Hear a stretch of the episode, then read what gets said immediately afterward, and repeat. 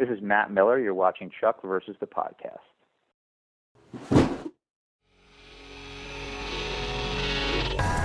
You were about to enter Chuck versus the podcast, the place for people who love Chuck and the people who work on Chuck.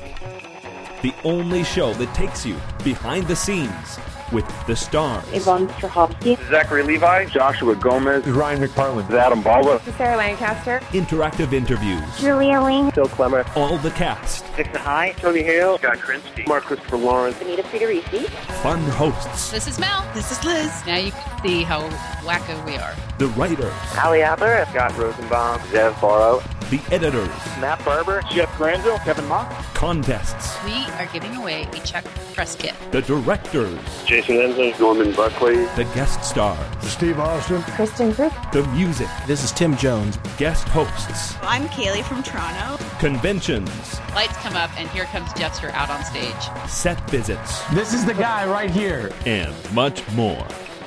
Are you ready?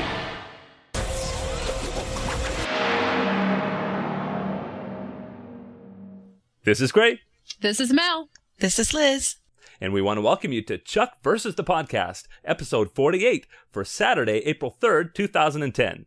You're going to love the episode today because we are able to bring you an exclusive interview that I had with writer and director and executive producer Matt Miller, who uh, has brought us most recently Chuck versus the American Hero, which was a very great episode. We all loved it here on the podcast, and I'm sure you loved it too. Um, so we we decided to split the episode this week. We gave you one yesterday on Friday to announce the campaign of uh, of Chuck Declassified, and now we're going to bring you the interview. I hope you enjoy it.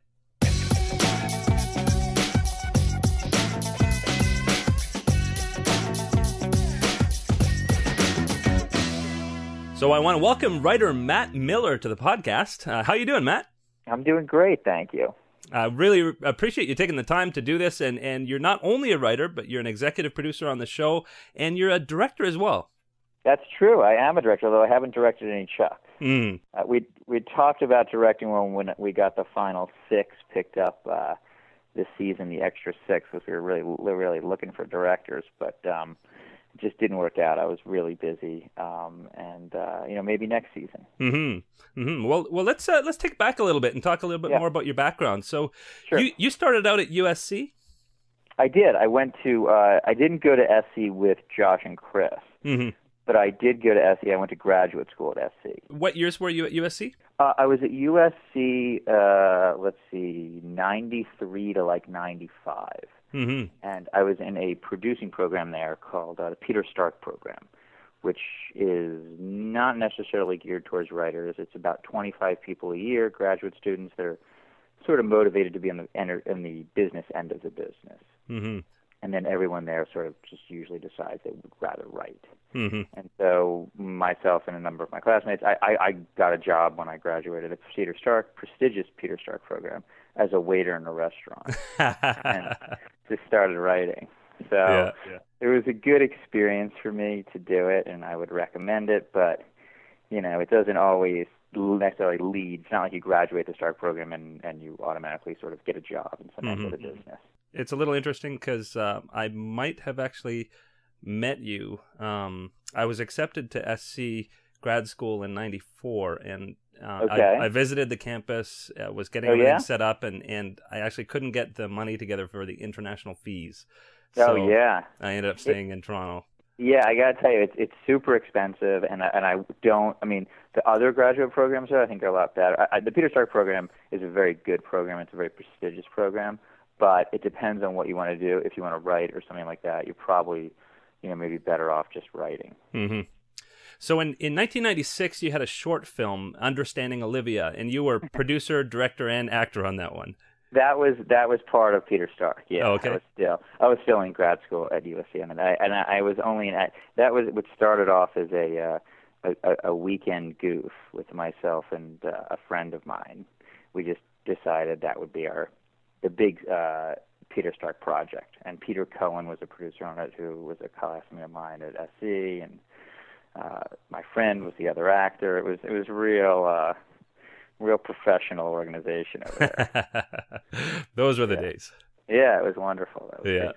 Yeah. Yeah. So now on, on IMDb, it jumps a little bit, Mhm. and it says that in '99 you you were the creator of a series called Grown Ups. But what what happened in between? Well, '99 is probably when that show aired. Between '96 and '99, you know, again, I finished up graduate school, and then I got a job as a waiter in a restaurant, and was writing like a novel and a bunch of other stuff, and um, was able to get a break where uh, a script that I had written, um, I was able to sell, and then I got a job to write a movie for Fox, which got me out of the restaurant, and so I was able to, you know, write for a living. Now, you know, when you look on IMDb, they only have the produced credits. They don't Mhm. have everything that you end up doing, you know, along the way. And I'm sure everyone has, you know, jobs and maybe it's a script that you sold or a TV pilot that you did or a, you know, um, book that you were adapting or whatever it is. But but the only the only things that are published on that website are the things that they actually end up shooting and airing and Mhm. putting on somewhere. So yeah, there was there was so I was doing I was working as a waiter and then I sold this script and was able to get out of the restaurant and then um I was able I was very very fortunate and very naive and was able to pitch a uh TV series with really no television experience wow. credits or, or knowledge of any kind and I pitched the show and it was supposed to be a one hour uh kind of dramedy about uh, my friends and I called The Grown Ups hmm and the network bought it and seemed happy with it. And then they called me one day and said, you know, we really like the script. We have a couple of small changes. And the first thing was, can you change it from a half hour to one hour? Oh my goodness. and then they asked me to change it from um, single camera to multi camera, which basically means a sitcom. And the last thing they said is, we we have uh, a piece of talent attached that we'd like you to sort of gear it towards. And I said, oh, who do you have? And they uh, they told me that they had the artist formerly known as Urkel, Okay. who's a gentleman named Jaleel White, a very nice young man. So, uh, so that was my first foray into television. It was sort of I don't know, it was like 27 or 28, maybe it was 29, somewhere in, the, in my late 20s, and I was running a television show, knowing nothing about what I was doing, Wow. which was a half-hour sitcom starring uh, starring Jaleel White. Wow. We did that for a season, did 22 beautiful episodes of that. Now, so that that was sink or swim, and I guess you you swam. Yeah, exactly, exactly. My, my first hire. I was a little interested. You uh, you worked with someone called Scott J. Rosenbaum on that one. I did, I did. Is that the same Scott Rosenbaum that was on Chuck? That is, that is. Scott Rosenbaum um, was my roommate at the time. Oh, you're kidding! We both moved out here. Yeah, we moved out here together. Uh, we went to college together in, in Ann Arbor, Michigan, and we moved out here together. And then when that show got picked up, I really had no idea what I was doing. And about you know 200 scripts arrived on my doorstep to to hire writers to staff on the show. And so I turned to my roommate, Scott Skeeter, he's, he goes by, and said, you know, you want to work on the show? He said, sure. I said, you're hired. Start reading. That's great. and the two of us, yeah, with no experience, nothing to do, set out to uh, hire the staff and and put together that TV show. So, so yes, Skeeter uh, Scott did did work on that with me. That was our first time working together, uh, or at least getting paid to. hmm And then, um, you know, years later, when Chuck came up, we started working together again. Uh, that's great. Actually, he he was on our most recent podcast. No, perfect. There you go. Yeah. Now, in between then and Chuck, you you wrote and directed a romantic comedy, um, "The Perfect You," or I, That's is it "Crazy yeah. Little Thing"? I, I was a little confused by Well, the Crazy title. Little Thing was what uh, someone I don't know, one of the producers who sold it to whoever, uh, they changed the title. I had nothing to do with that. But the, yeah, the title was Perfect You, and it was a, like a million dollar independent movie that I wrote and directed. That was great. It was blast, and I think you can get it on like Netflix. And uh, yeah, it was a really wonderful experience. Did it in Mhm. like 20, 22 days or something like that in New York. Great. And then uh, Yeah. uh, you did a, a TV movie, Dynasty: The Making of a Guilty Pleasure. Yeah, yeah, exactly. After that, after the uh, Perfect You, I had a meeting with ABC, and then I knew the producer was this guy named Greg Gugliotti, and so they uh, were they wanted to do a kind of spoofy movie about the dynasty. I had Mhm. never really watched Dynasty growing up, or like, you know, vaguely familiar with it, so I'd watched some episodes and sort of had this big lofty idea that we could do Dynasty as sort of a metaphor for greed in the 80s. So it okay. was, the whole thing sort of took place at the you know beginning of '80 and and spanned sort of the nine years or ten years of the decade. It was nine years, I think, that the show was on for, and uh, you know, had this sort of uh, lofty aspirations. We're going to do that, and that was also a really wonderful experience. Worked with great people. We shot that actually in Australia for for a few months. hmm So that was great. Was that at the same time as as uh, Las Vegas was happening, or or did Las Vegas come after no, that? that was I went on to Vegas sort of right after, immediately after that. And you were two or three years on Las Vegas. That was two seasons on Las Vegas, Mhm. yeah, as a producer and a writer on that. I had been writing, uh, I'd written some pilots for NBC, that sort of brass at NBC. Um, and again, you know, as you know, on IMDb, it's just like the things that are actually shot, but there's Yeah. a lot of jobs in between. And uh, I'd written two pilots for NBC that fall, and for a variety of reasons, they didn't happen. And they, but they had said, "Hey, would you come work on the show uh, Las Vegas?" And I'd never staffed on a show before. And I sat down with uh, a guy named Gary Scott Thompson, who created the show, and Gardner Stern, who was the executive producer there. And um, yeah, they were nice enough to hire me, and went on and did that for two years. Got to work with James Caan. Great. Yeah, it was incredible. He was an incredible guy. And uh, and then came Chuck. So so tell me about your introduction to Chuck. Had you had you seen the pilot, or or what stage did you come on? Yeah, I'd seen the pilot. Um, I saw it in the editing room with uh, Josh Schwartz. I because I during this whole time I, I've known Josh for many years. In fact, Josh was one of the few people telling me not to do the grown-up show when they turned it into the Jaleel White sitcom. okay. Uh, and we were real good friends, and we've been very good friends for a while. And uh, and him and I actually are, are doing a pilot as well right now, um, a sitcom. hmm That's uh, Hitched. Hitched, exactly, Yeah. exactly. But but but before that, so uh, you know, we'd always been real good friends. But ne- and we talked about working together on a variety of things, and just nothing ever kind of worked out, or it was right, or for whatever reason. And so Chuck, you know, seemed like a really good fit and a good thing for us to for us to do. And and so after they had uh, shot the pilot, I went and, uh, and screened it in the editing room. Thought it was just terrific, and so you know, and then I had to meet Chris and met uh, Mr. Fedak, hmm and uh, it was it was good. It was just all seemed like, you know, right opportunity, the right time, and so we we've had a blast doing it. It's been phenomenal. Yeah, and uh, I'm just going to recap for for the viewers. Um, of course, every writer's in the writers' room, but you, the the scripts that you personally wrote were uh, Chuck versus the Tango, um, Imported Hard Salami, The Seduction, The DeLorean, uh, The Beefcake, uh, The Colonel, which is a fan favorite, uh, The Pink Slip, the first episode of the third season, Nacho Yeah. Sampler, and then most recently last week's episode, American Hero. Yeah. Yeah. So so Yeah. definitely some some great Chuck, and we don't have time to talk about all of those, but Yeah. um, maybe maybe what you can do is is throughout the process you must have had either a favorite episode or a favorite moment. What what kind of stories can you tell about uh, the last couple of years? Maybe a, a a scene that was cut that you loved, or or just just a taste from behind the scenes. Yeah, well, you know, it's it's um first of all, it's a very collaborative medium. So we we do sit in that writers' room all day, every day, and then different writers, you know, and we break the story and we really break it. Like every single beat is is examined and discussed, and um, and then you know certain writers just just go off and write them. Um, but uh, and you know it's always a very different process because there's the one thing when you get the idea and it's up on the board, and there's another phase when you write it, and then there's Mhm. another phase when you shoot it, and there's another phase when you edit it, and and so sometimes things you know uh, come out better than you even thought they could, and sometimes you know you sit in the editing room and say ah I feel like we missed we sort of left a little on the table here, hmm and that and that happens you know all the time. And it's it's a painful process where you know when when you realize you think something wasn't fully realized.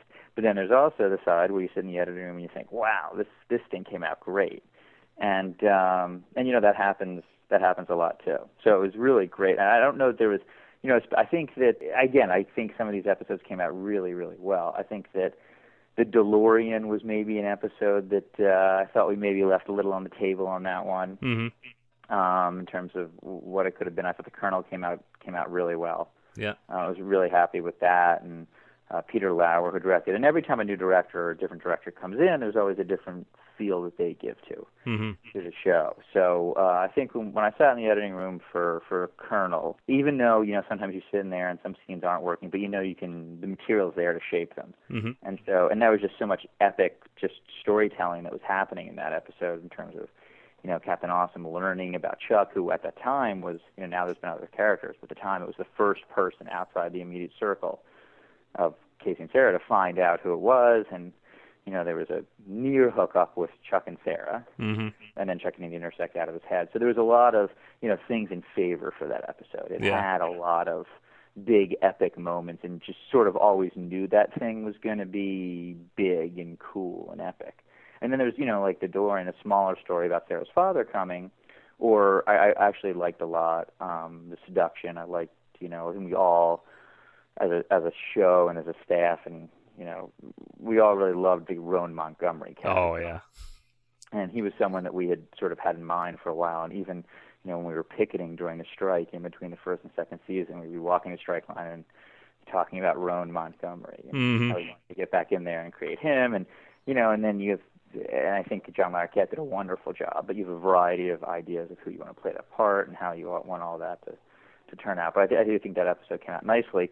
But you know, it's always a little different the script to stage. hmm Well, and and you have at least the the privilege that your your writing offices are literally in, on the same, like just down the hall from the editing suites, and you're just a few Yeah. minutes walk away or on those golf carts to where they're shooting. I mean, I know there's some sh- shows that shoot in one city and and Yeah. and are written in a completely different city. I, I'd be willing to bet our editors would like to be very far away from us. I'm sure they would prefer to be in Vancouver if Uh-huh. possible. But uh, yeah, it's great for us because you can pop in there constantly, and we're always, even before you know the final, the edits even been made, we're always sort of sniffing around the editing room, asking the editors how to come out, how to come out.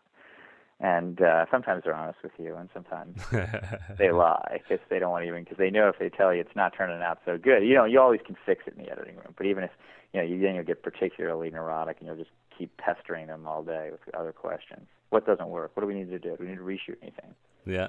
Well, and I, I love the pickup lines too. I, I know um, when I was there in September, I saw some early cuts, and it was funny to hear everybody's voices in in in the cuts. I, what I'm saying is like the editor's voice instead of Yeah, uh, yeah, Chuck yeah. You realize, yeah, you need a line here, a line there, and you have them say it in the background. Yeah. Yeah, yeah, it happens all the time. And Then we'll get the real actors to come in during the looping process and and put their own voices in. But for a while, you have you know whatever uh, assistants standing in the hallway. You drag them in, hmm and they have to say uh, they have to say the words. Yeah, it's a fun it's a fun process. Yeah. Well, let's let's move on to American Hero. I mean, that was just uh, Okay. aired uh, last week, and and of course you've Yeah. you've written one or two since then. Yeah, uh, let's see. American Hero was tw- I probably well, I wrote uh, co- you know again I, with twelve I I co-wrote that with uh, Phil Klemmer and Yeah. Max Denby. Um, I actually did all my writing this season was in a co-variety. Oh, all the writing, really. Yeah, I didn't. I didn't. I I, uh, I had a very tough year, so I was, you know, I had another kid, and I was writing uh, two pilots and and doing the show. hmm So I I co-wrote as much as was was reasonable. Yeah. So I co-wrote the first one with um with Chris Fedak, and then I co-wrote the the the sixth one, which was uh the Nacho Sampler with Scott Rosenbaum, and then co-wrote twelve with uh, Phil Klemmer and Max Denby, and Max uh, is our writer's assistant. Oh, okay. So it was good for him to get his first produced credit where he got on that on that episode, and then he ended up co-writing another episode later for us in the season. Um, and then I co-wrote uh, episode 18, which is the second to last episode, uh, with uh, Ali Adler and uh, Phil Klemmer. Great, great. Yeah. So, so talk a little bit about the process then of, of co-writing. So when you wrote, Mm-hmm. when you co-wrote American Hero with with Phil, um, Yeah. where there's, did you, you trade off scenes or did you pass drafts to each other or or yeah, how? well, you do you do a little. I mean, it depends on on the situation and the circumstances, how much time you have. I think with, with usually what you end up doing, or what we do on the show, is you know you sort of divvy up the acts. You do Mhm. it by acts. Someone will take uh, the first three, someone will take the last three, or someone will take the first and the second and the fifth, and someone will take the second, third, and fourth. However you want to do it. You divvy up the acts and you both write them, and then you sort of pass your acts back and forth and allow the other person to give notes or give thoughts or do some writing on those acts as Mhm. well.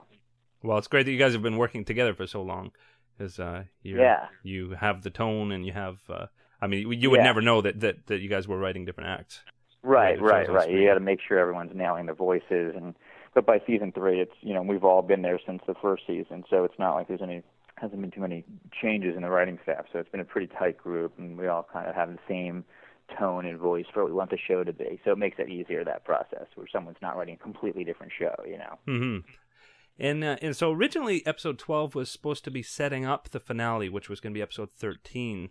Um, Right. Can you talk a little bit about uh, the number one, um, how that might be different than than just uh, the run of the middle episode, uh, setting Yeah. up the finale, and then all of a sudden finding out that NBC was ordering another six, and, and did you have to retool? Yeah, it was it was a very big challenge because we had designed the season around, you know, making blowing it out with 13. Mhm. Where 13 was, was sort of right off into the sunset kind of a moment, and um, and then when they added new episodes, we had sort of we were in the middle of 13 was just kind of coming off the board, so it had been sort of broken, and then to add six more is tough because you don't want people to feel like oh the episode the season ended at 13 now what Mm-hmm. so we ended up paring back some of the things we wanted to do in both 12 and 13. Oh, I see. So it didn't feel like such a climax. So it so it, it they still felt like big important episodes, but it didn't necessarily feel like it was all over. All the stories had been tied up and and all and all the loose ends and all of that sort of stuff.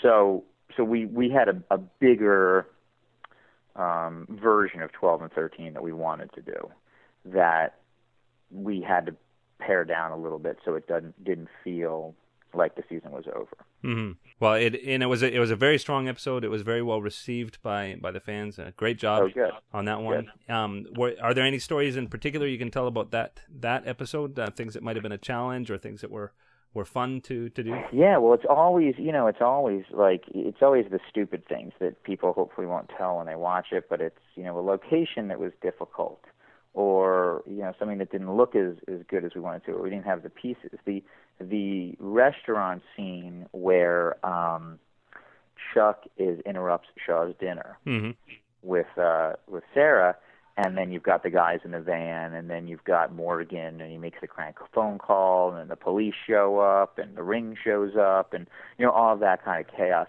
That was the hardest part of that episode to get right. Oh, really? um yeah and it required because there were so many pieces hmm and some of the pieces we, they weren't able to get because you know this season we've been shooting the episode in one fewer days than we had last season Yeah. so it's very difficult. So they just couldn't get all the pieces. So we were really struggling until the very last minute. We had to go in and and shoot some extra stuff, some extra angles and things like that.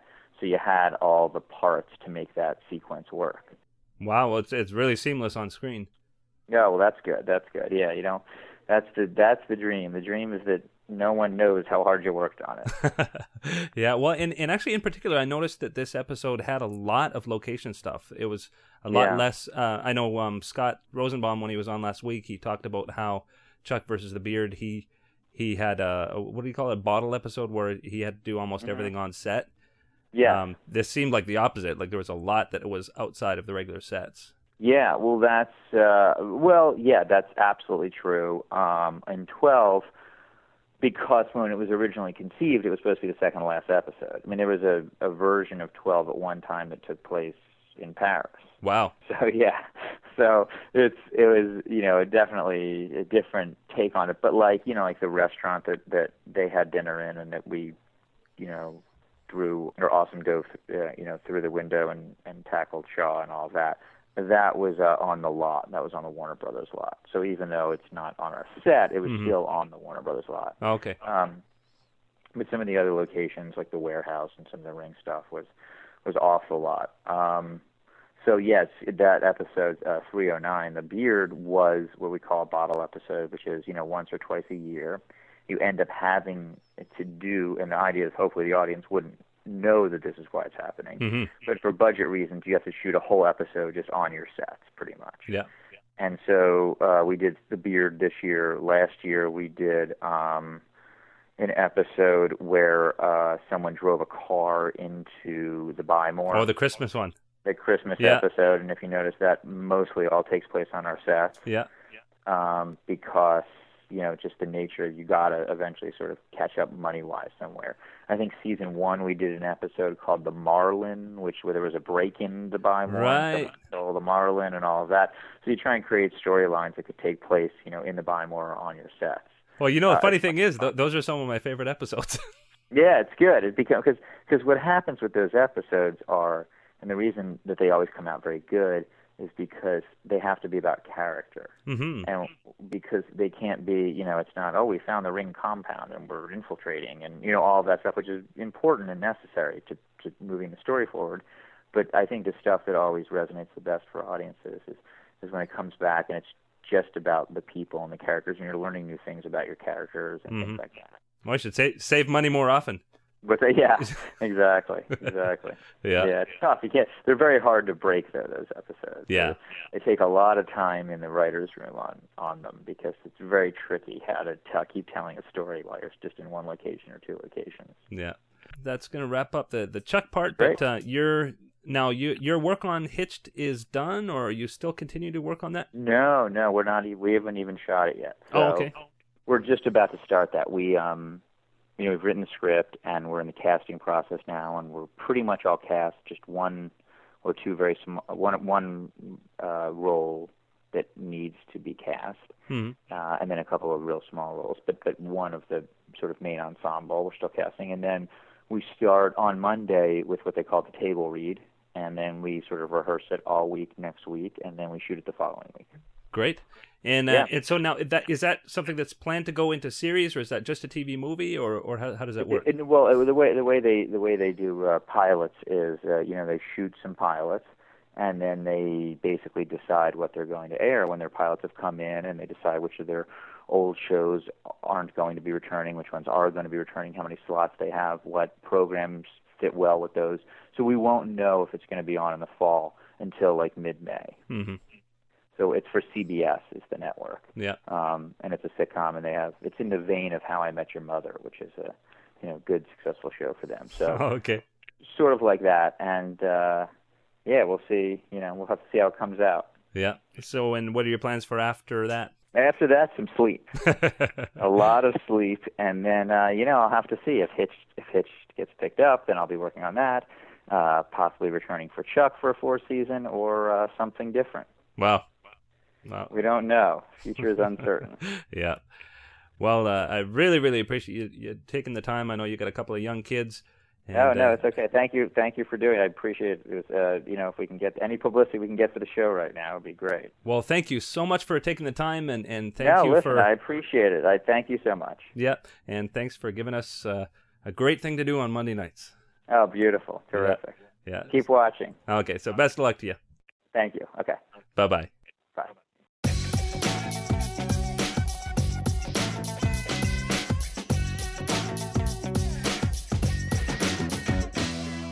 And we're back. And again, what a privilege it is that uh, that we're able to have the writer of the episode this week on the podcast. Uh, I mean, just great timing that it worked out that way, um, and great to talk to Matt.